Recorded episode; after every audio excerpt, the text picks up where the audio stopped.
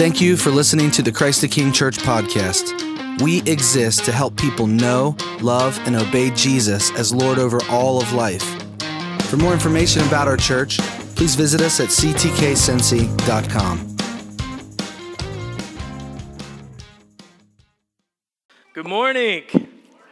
All right. I am excited to be here this morning with all of you here on uh, Family Sunday. And you know what? As I'm standing here up front, packed room, all these people around, kids all up in everybody's business, because that's what it's like to have kids in the room, right? Still can't pay someone to sit on the front row. So, man, thank you guys for like taking one on the chin, sitting here on the front row. Well, hey, this morning, like we said, is Family Sunday. You look around the room, there's a lot of younger faces in here that aren't usually here. And so let's do this right now. Everybody ready? Let's go ahead and set expectations to lower. Sound good? All right. This morning, we know we're working with divided attention and limited time, and lots of little voices and also little minds that are here uh, to watch us and see how, uh, as adults, we engage together with the body of Jesus, which is God's family, and also in these gatherings when we study the Word and sing songs of worship. So we have a really awesome opportunity here this morning, and I think we're going to have a good time. And like Ben said, we're going to be studying uh, one of Jesus's miracles here in the Bible, and so it'll be a really cool text. And so this morning, uh, I want you kids in the room. Let me let me talk to all the kids really quick. If you're a kid, look up here. I can't see all of you. If you're a kid, stand up on the seat that you're standing in. All right. I want to see all the kids. Everybody up. Everybody up. All right. All you kids, you hear me? How many of you guys aren't normally in the service like this? Raise your hand.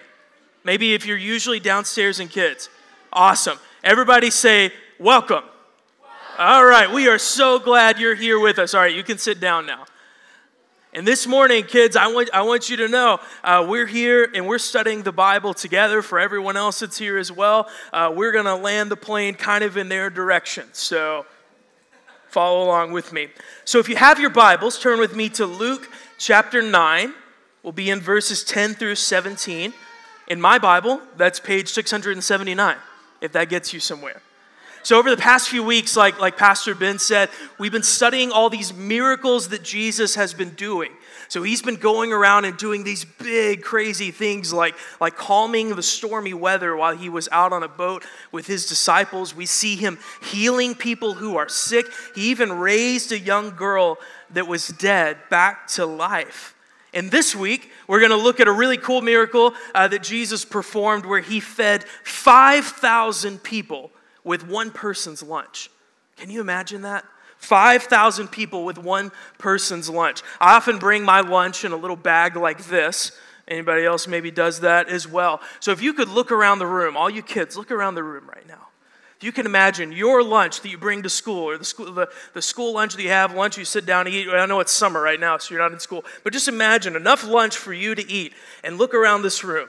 If everybody here had to share it, but not only everybody here, 20 times as many people that are here had to share your lunch, that'd be kind of hard to do, wouldn't it? And that's what Jesus did. He took enough lunch for one person and fed 5,000 people. And what this miracle teaches us is that Jesus can do a lot with a little. Jesus can do a lot with a little. Let's read Luke chapter 9, verses 10 through 17. It says this On their return, the apostles told him all that they had done, and he took them and withdrew apart to a town called Bethsaida. In some of your Bibles, it'll say a desolate place or, or something like that, like out in the middle of nowhere. That's what that means, basically. They're kind of out in the middle of nowhere. And when the crowds, all the people that wanted to hear what Jesus had to say and see what he was doing, when they learned where they were, they followed them, and he welcomed them and spoke to them the kingdom of God and cured those who needed healing. Now the day began to wear away, and the twelve, Jesus' followers, came and said to him, Send the crowd away to go into the surrounding villages and the surrounding countryside, to find lodging, a place to sleep, and to get provisions, something to eat for we are here in the middle of nowhere, in a desolate place. But Jesus said to them, You give them something to eat. And they said, We have no more than five loaves and two fish. Unless we are to go and buy food for all these people, we don't have enough. For there were about 5,000 men, and he said to his disciples, Have them sit down in groups of about 50 each. And they did so and had them all sit down. And taking the five loaves and two fish, lunch enough for one person, Jesus looked up into heaven and said a blessing. He prayed over their meal. And then he broke the loaves. He started breaking up this food into little pieces and gave it to the disciples to set before the crowd. And they all, everyone, ate and were satisfied. And what was left over, there was even food left over, was picked up 12 baskets of broken pieces. So, like I said this morning, what we want to see from this text is that Jesus can do a lot with a little. And Jesus, because Jesus can do a lot with a little, I think that changes a few things for us. And so I want to talk about a few applications for what that means for our lives. I have three of them. The first one is that because Jesus can do a lot with a little, we can be confident in the power of Jesus. The second one is we can be faithful to the mission of Jesus, and we can be satisfied in the love of Jesus. So, as I said before, this passage that we are studying here today is set right in the middle of a bunch of miracles. And Luke, the guy that wrote this gospel, has put all of these stories and all of these teachings together. And he, like I said, Jesus has been healing the sick, he's been casting out demons, and even calming the stormy weather while he and his followers were out on a boat. And each one of these miracles shows us something unique about Jesus' power and his authority. Because what these miracles show us is that Jesus has power over everything. Jesus has power over our bodies, Jesus has power over his creation, and even the evil forces of Satan obey Jesus' commands. And the purpose of these miracles, the reason that they are in our Bible, and the reason Luke included them right here together in the gospel, the story about Jesus that he put together, is to teach us who Jesus is. That's a really important question, isn't it? Who is Jesus? Who is this guy, Jesus? Now, as we've been studying through Luke, we actually skipped the first nine verses of this chapter, but I think they give us some pretty important context or background to understand that question of who Jesus is. And I think it's going to help us understand what we're studying today. So remember, Jesus has been traveling all around with his disciples. He's preaching the gospel the good news and they're healing all the sick around them. And Jesus is performing all of these big miracles. And in verses 1 through 6, it says that he gathers up all of his disciples and he says, All right, you guys keep doing the work. You guys go out on your own and keep doing the work. Keep preaching the gospel, the good news that I, the Savior, am here, and keep healing the sick. And so they do that. Jesus sends his disciples out to do that. And apparently, apparently they caught a lot of attention. And that's what you would think, right? If we heard that a couple blocks over somebody was feeding 5,000 people with one person's lunch, I think we'd all head over there, wouldn't we? We want to go see what was going on. And the disciples and Jesus had gotten a lot of attention for what they had been doing. In verses 7 through 9, it says, Even the king, King Herod, took notice of what was happening. Now, maybe you've read something about King Herod before, and maybe not. Uh, but let me tell you a little bit about King Herod. Here's what's important to know Herod was the king of Judea, the area where Jesus was right now and doing a lot of his ministry. But he was not a good guy. Okay, so Herod is not a good guy. The gospel tells us that, that King Herod felt threatened by Jesus because he feared that this new king in town would overthrow him, basically take over his throne. So when Jesus was born, King Herod devised this evil plan to try to kill all the newborn males so that he could get rid of Jesus before he had a chance to take over from him. He's a bad guy. Something else he did, there was this guy named John the Baptist that we read about in the gospel who was who came before Jesus and told everyone that Jesus was on his way. And when John the Baptist told Herod about some sin in his life and in his heart, Herod threw him in jail and later had him killed. Again, really not a good guy. So when Herod hears about this guy named Jesus and all of these followers going around and preaching this gospel message and performing these miracles, he's suspicious, and probably pretty fearful. So Herod's suspicious and probably pretty fearful. And so he asks this question, which I think is a very important one. If you look in verses 7 through 9 in your Bible, he asks, because he's hearing all these rumors, is Jesus some kind of prophet like Elijah? Is Jesus John the Baptist, the guy who I beheaded? Did he raise back to life and now he's doing all these crazy miracles? What's going on here? Who is this guy Jesus? And he asks this question in verse 9. He says, Who is this about whom I hear such things? In other words, what is going on? And who is this guy, Jesus? Now, like I said before, the reason that Luke puts this scene with King Herod right here in the middle of all these miracles that Jesus is doing is to teach us who Jesus is. And so we ask that very same question that he asked. We look at all that's going on and we say, Who is this guy that even the wind and seas obey him? Who is this guy that can cast out demons? Who is this guy, Jesus, who can feed 5,000 people with one person's lunch? And Herod was confused. And unlike what he might have thought, Jesus wasn't just a prophet. He wasn't just a new king in town that was coming to take over his throne. Jesus was the Messiah, Son of God in the flesh. God the Creator in flesh, coming to save his people from their sins. And because Jesus is God, he can perform these incredible miracles and heal the sick. Because Jesus is God, even the stormy weather obeys him. Because Jesus is God, Satan and his demons flee from him, they are afraid of him. And because Jesus is God, he can do incredible things so far beyond what we could ever imagine.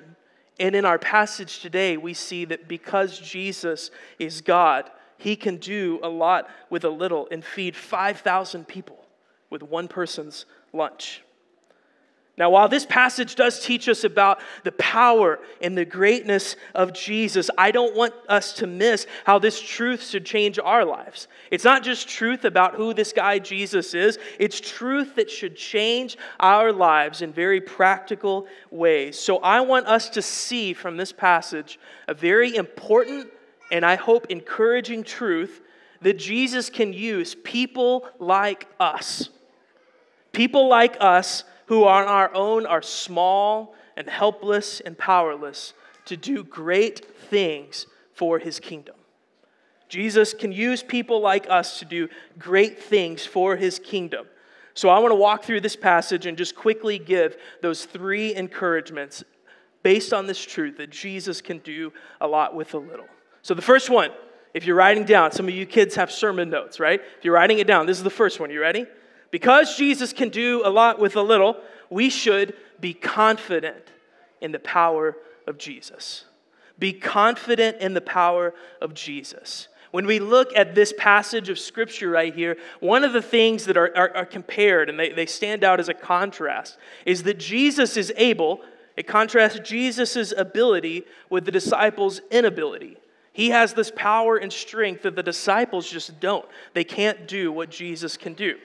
Now, after the disciples had been going around and doing this ministry, it says that they withdrew from this place called Bethsaida. And like I said before, some of your Bibles will say just a desolate place. What you need to know is basically they go out to this small town in the middle of nowhere. And why is that happening? Well, we don't really get all this context in, in Luke, but in Mark's gospel, one of the other four gospels, it says that the disciples were tired and hungry. Anybody else tired and hungry? The disciples were tired and hungry. Some of you parents are like, I'm mentally tired right now. But the disciples, they were tired and hungry, and they'd been working for Jesus all this time, and they just wanted to get away from the crowd for a minute so they could sit down and have a moment to eat in peace. Shout out to all you parents in the room who couldn't even go to the bathroom by yourself this week, am I right? They just wanted to get away from the crowds. In verse 11, it says, Then the crowds found out where they were. Anybody else with kids is like, sometimes I try to hide, and my kids find out where I am, and they follow me around. But the crowds learned where Jesus was and they follow him way out to this little t- a town in the middle of nowhere. So Jesus continues to preach and continues to heal the sick. And in verse 12, it says that as the day went on, the disciples are looking around and they're saying, It's getting late, Jesus. We got to send these people away. We got to send them out to the towns and villages nearby so they can find a place to sleep and get something to eat. But then, plot twist, verse 13, Jesus says, You give them something to eat. You give them something to eat. So, unless Jesus wanted them to go buy more food, and I don't know how many grocery stores there were out here in the middle of nowhere, unless Jesus wanted them to go buy more, all they had, they said, Jesus, we've got lunch for one person. That's all we've got. We've got lunch for one person. And in verse 14, to their surprise, Jesus says, Do it anyway. Gather them up and sit them down in different groups, and we're going to start passing out this food. And here's the important thing that I want us to see about this when Jesus asked the disciples to feed the crowd of 5,000, they could not see past their own limitations. They couldn't see past their own inability, their own weakness, and their own limitation. They started thinking through logistics. How am I going to get this done? Jesus is asking me to feed all these people with just enough food for one person. How am I going to do this? Are we going to give each person a teeny tiny little piece of bread and fish? It's like crumbs for everyone. There's no way that can work. Do, do we run to Kroger and pick up more food for everybody? That's a long way away. How are we going to do that? Can you imagine, by the way, the fuel points you get from a meal for 5,000? Probably a lot. How on earth are we supposed to feed 5,000 people with one person's lunch? Now, all of these would be good and valid questions if they weren't in the presence of Jesus, the all powerful Son of God. He can do things that we can't. He has the power and strength and ability to do things that we could not even imagine. Unlike us and the disciples in our weakness and powerlessness and our limitations, Jesus has the power to do a lot with a little. And here's why that's important for our lives because when it comes to following Jesus, oftentimes we see our own limitations as being in the way of what Jesus is doing, just like the disciples. When it comes to living the life He has called us to, fighting temptation and sin, raising godly children, working through conflict with grace, sharing the gospel with our friends and neighbors, or anything else that Jesus might call us to do, often we look first to ourselves and say, I'm exhausted and tired and weak and incapable. And about that, I have some kind of good news, bad news. Are you ready? We'll start with the bad news. The bad news is that you are all of those things and more. Just like Jesus' disciples, we are incapable. We can't do the things that God calls us to do in our own power and by our own strength. You don't have it in you to do what God calls you to do. But the good news is that while you can't, Jesus can. Jesus has the power to do all of these things, and he promises that power to us. Hear this. This is a crazy big truth. In Romans chapter 8, verse 11, it says, The same power that rose Jesus from the dead lives in us. The same power that rose Jesus from the dead lives in us. The same power that was able to calm the stormy weather, the same power that was able to heal the sick and cast out demons lives in us. And therefore, church, we should be confident in the power of Jesus, not because we have anything to bring to the table, not because we ourselves are strong, but because Jesus is powerful and his power is for you. So I just want to ask you this question to consider that for your life this morning. Are you right now trusting in Jesus' power over your own strength and power and understanding? Are you finding strength and ultimately rest and confidence in His power? I want to invite you this morning to give your burdens to Him and be confident in His power to work in and through you. He can do what you can't, He can do a lot with a little. The second encouragement is that because Jesus can do a lot with a little, we should be faithful to the mission of Jesus. Another big thing is you'll notice in this passage is that Jesus isn't performing these miracles by himself. Right? How many of you guys have been to a sports game or watched a sports game on TV? Soccer, football, baseball, something like that? All right? So, what do we notice about when you're, when you're a fan at the, at the sports? Are you playing the sport? No. You're sitting up in the seats, right? You're a spectator. You're sitting up in the seats watching everybody else do all the hard work. And in the summer months, that's probably pretty hot, sweaty, hard work, isn't it? Right? Everybody else in the stands are spectators. And Jesus isn't asking his disciples to be spectators here in this miracle. He's actually asking them to get in the game and participate. In verses 14 through 15, Jesus gives them these instructions. Have them sit down in groups of 50 each, so basically break everybody up in smaller groups. And in verse 16, Jesus prays over the meal that they will have. And in verse 17, he gives the food to, their disciple, to his disciples and says, All right, go. Start passing out the food that you have. So I want us to see this truth. Even though it was Jesus who, in his own power and strength, multiplied one person's lunch to feed 5,000 people, he chose to do that work through his disciples. What I want to suggest this morning for all of us is this passage points to a larger truth that Jesus invites his people to be a part of what he's doing. Jesus invites every single one of us here today to be a part of what he is doing.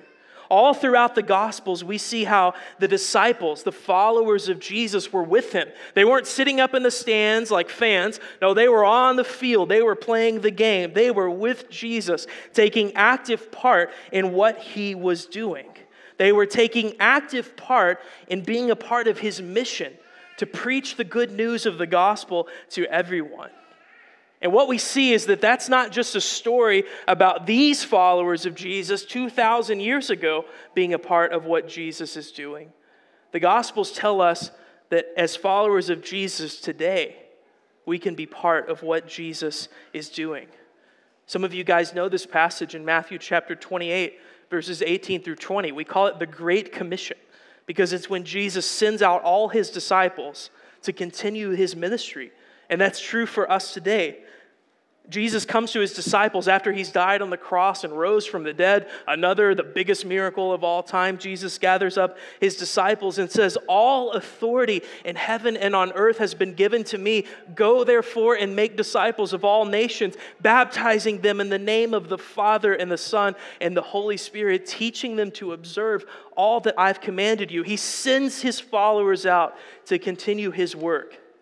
And I want everybody to hear this today that's our call too, to be a part of the work that Jesus is doing.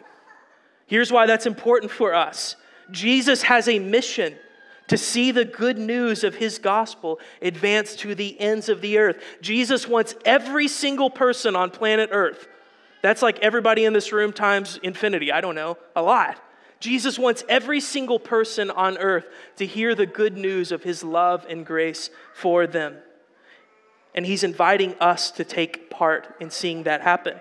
Just like the disciples who were brought into this incredible miracle to work alongside Jesus, we are invited not to be spectators that sit in the stands, but take active part in the mission that God is doing and be a part of his work. And here's why that's awesome good news for us is that God is using ordinary people like us. Nobody in this room is impressive. Right? I hope I didn't burst any bubbles this morning. Nobody in this room is impressive. If you're like wrangling three toddlers, you're impressive. Okay. But uh, if you're not that, not you. Nobody in this room is impressive. Every single one of us, we're just ordinary people that God chose to love and give His grace to. We didn't do anything to earn it, we don't do anything to lose it. God gives it to us because He loves us. But God is using ordinary people like us to do extraordinary things for His kingdom. And that's the good news this morning. The question for us isn't whether Jesus can do extraordinary things in our world or in our life. He can't. We've seen him do these miracles, and he does many more, like we see right here in these Gospels. The question for us this morning is whether we will be faithful to take part. So, I'll just ask you to consider this morning are you being faithful to play the part that God has given you? Are you being faithful to play the part that God has given you to take part in His mission? And if you're not sure, let me just ask you to consider this Are you using your gifts the way God has wired and gifted you, your skills, your passions, the opportunities, relationships, your money, and your time. Are you using these things towards the work that He has called you to, or using those things for yourself? The invitation this morning is to be faithful to the mission of Jesus. And the last thing I want us to see this morning is to be satisfied in the love of Jesus. We should be satisfied in the love of Jesus. Just really quickly, I want us to see this truth. The last thing in this passage that I want to highlight is that Jesus and Jesus alone is able to satisfy our souls. He's able to satisfy our souls. In verse 17, after the food was passed out, and everybody, all the crowd of 5,000 who ate, and was full after just having the lunch of one person passed out among everybody there. It says in verse 17, they all ate and were satisfied. They were full. Anybody ever had a full belly? You know what that's like? You go into like a like your food, you have a food baby, right? You know, I mean, you fall asleep on the couch because you ate too much food. You know what I'm talking about? Anything? All right, Thanksgiving dinners, things like that. Everybody ate, and it says they were satisfied. And it says that there was leftovers, and what was left over was picked up 12 baskets of broken pieces. Church, I want us to see this morning that Jesus was not only able to provide food for that crowd of 5,000 with only enough food for one person, Jesus was able to do so with such abundance that there was food left to spare. And I want to kind of close with this picture that I think is really important. And you're going to have to follow me, okay? Just follow me. Now, this passage, of course, I think it shows us the, the incredible power of Jesus to perform these miracles, but I think it points to another truth that's kind of right beside it that I think is really important for us. Anybody ever notice that when you read the Bible or you see in the Gospel of Luke that Jesus talks a lot about food? Right? Jesus turns water into, he takes lunch for one person and turns it into food for how many? Yeah, he does that a couple times, right? Jesus is always talking about food, he's always eating. Here's just a couple examples. There's probably over a dozen in Luke alone. Here's four. Jesus eats with tax collectors and sinners at Levi's house in Luke 5. Jesus eats with Simon the tax collector and a sinful woman in Luke 7. Jesus eats with the Pharisees in Luke chapter 11. Jesus eats with Zacchaeus, the wee little man, and the wee little man, was he? In Luke chapter 19. Maybe you've noticed this before and maybe not, but what's going on with all these stories about food? I think Luke must have been hungry when he was writing his gospel, right? He was like, all these things about food that Jesus ever said or did, those really are standing out to me right now. It's like they say, don't go grocery shopping when you're hungry, right? Right? Don't write a gospel when you're hungry. that's not what's happening. I'm just kidding. Well, the early church, Christians way before us, some nearly 2,000 years ago, the early church saw all of these stories about food, and specifically this story about Jesus feeding 5,000 people, as an important symbol of what the Bible or what theologians, people who study the Bible, study God, study religion, all these things, what theologians call the messianic banquet. That's kind of a big word, but I'll explain. The early church saw all of these symbols as pointing to a type of symbol of a big feast that they call the Messianic banquet. And here's what I mean by that. As you might know, the Old Testament, which was written way before Jesus ever came to earth, hundreds of years, like the, before it was finished, before Jesus came to earth, the Old Testament has tons of prophecies that kind of foretell the coming of Jesus, the Messiah. And several of those passages describe the coming of Jesus as a banquet or a feast. God says that in the day of the Messiah Jesus, when he comes, it'll be like a banquet or a feast. Now, maybe those words, you're like, what's a banquet? What's a feast?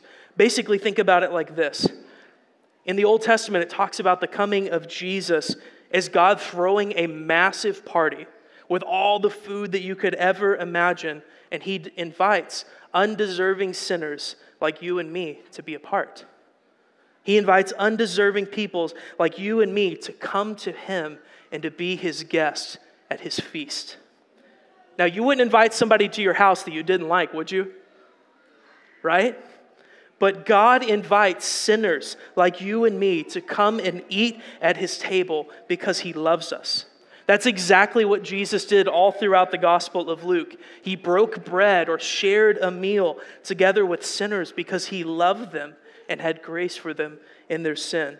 In church, I want to tell us this morning that the same is true for us. Jesus invites us today to sit at his table and share a meal with him, to feast at his love and mercy because he loves us. Because of our sin, we don't deserve an invitation to God's house, but the good news of the gospel is that by his grace, he welcomes us in with open arms. And the feast that Jesus invites us to is unlike anything you've ever seen.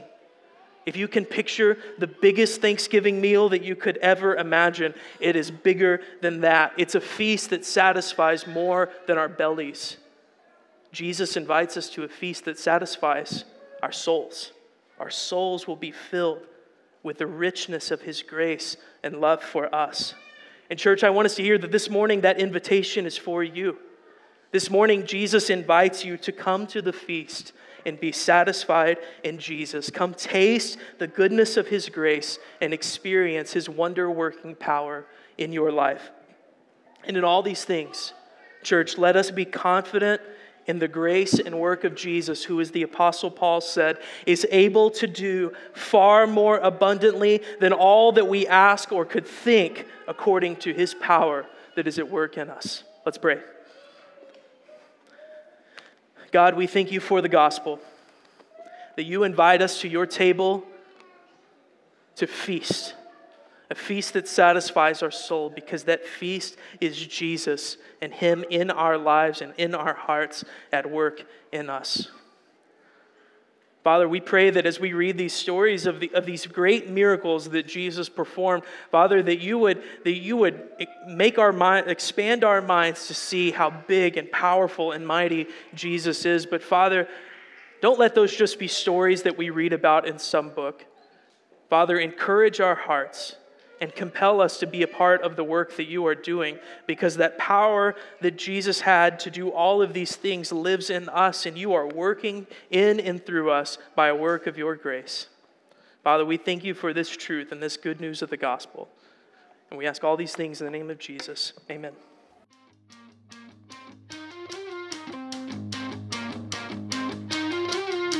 We are Christ the King Church. For more information about our church, please visit us at ctkcincy.com.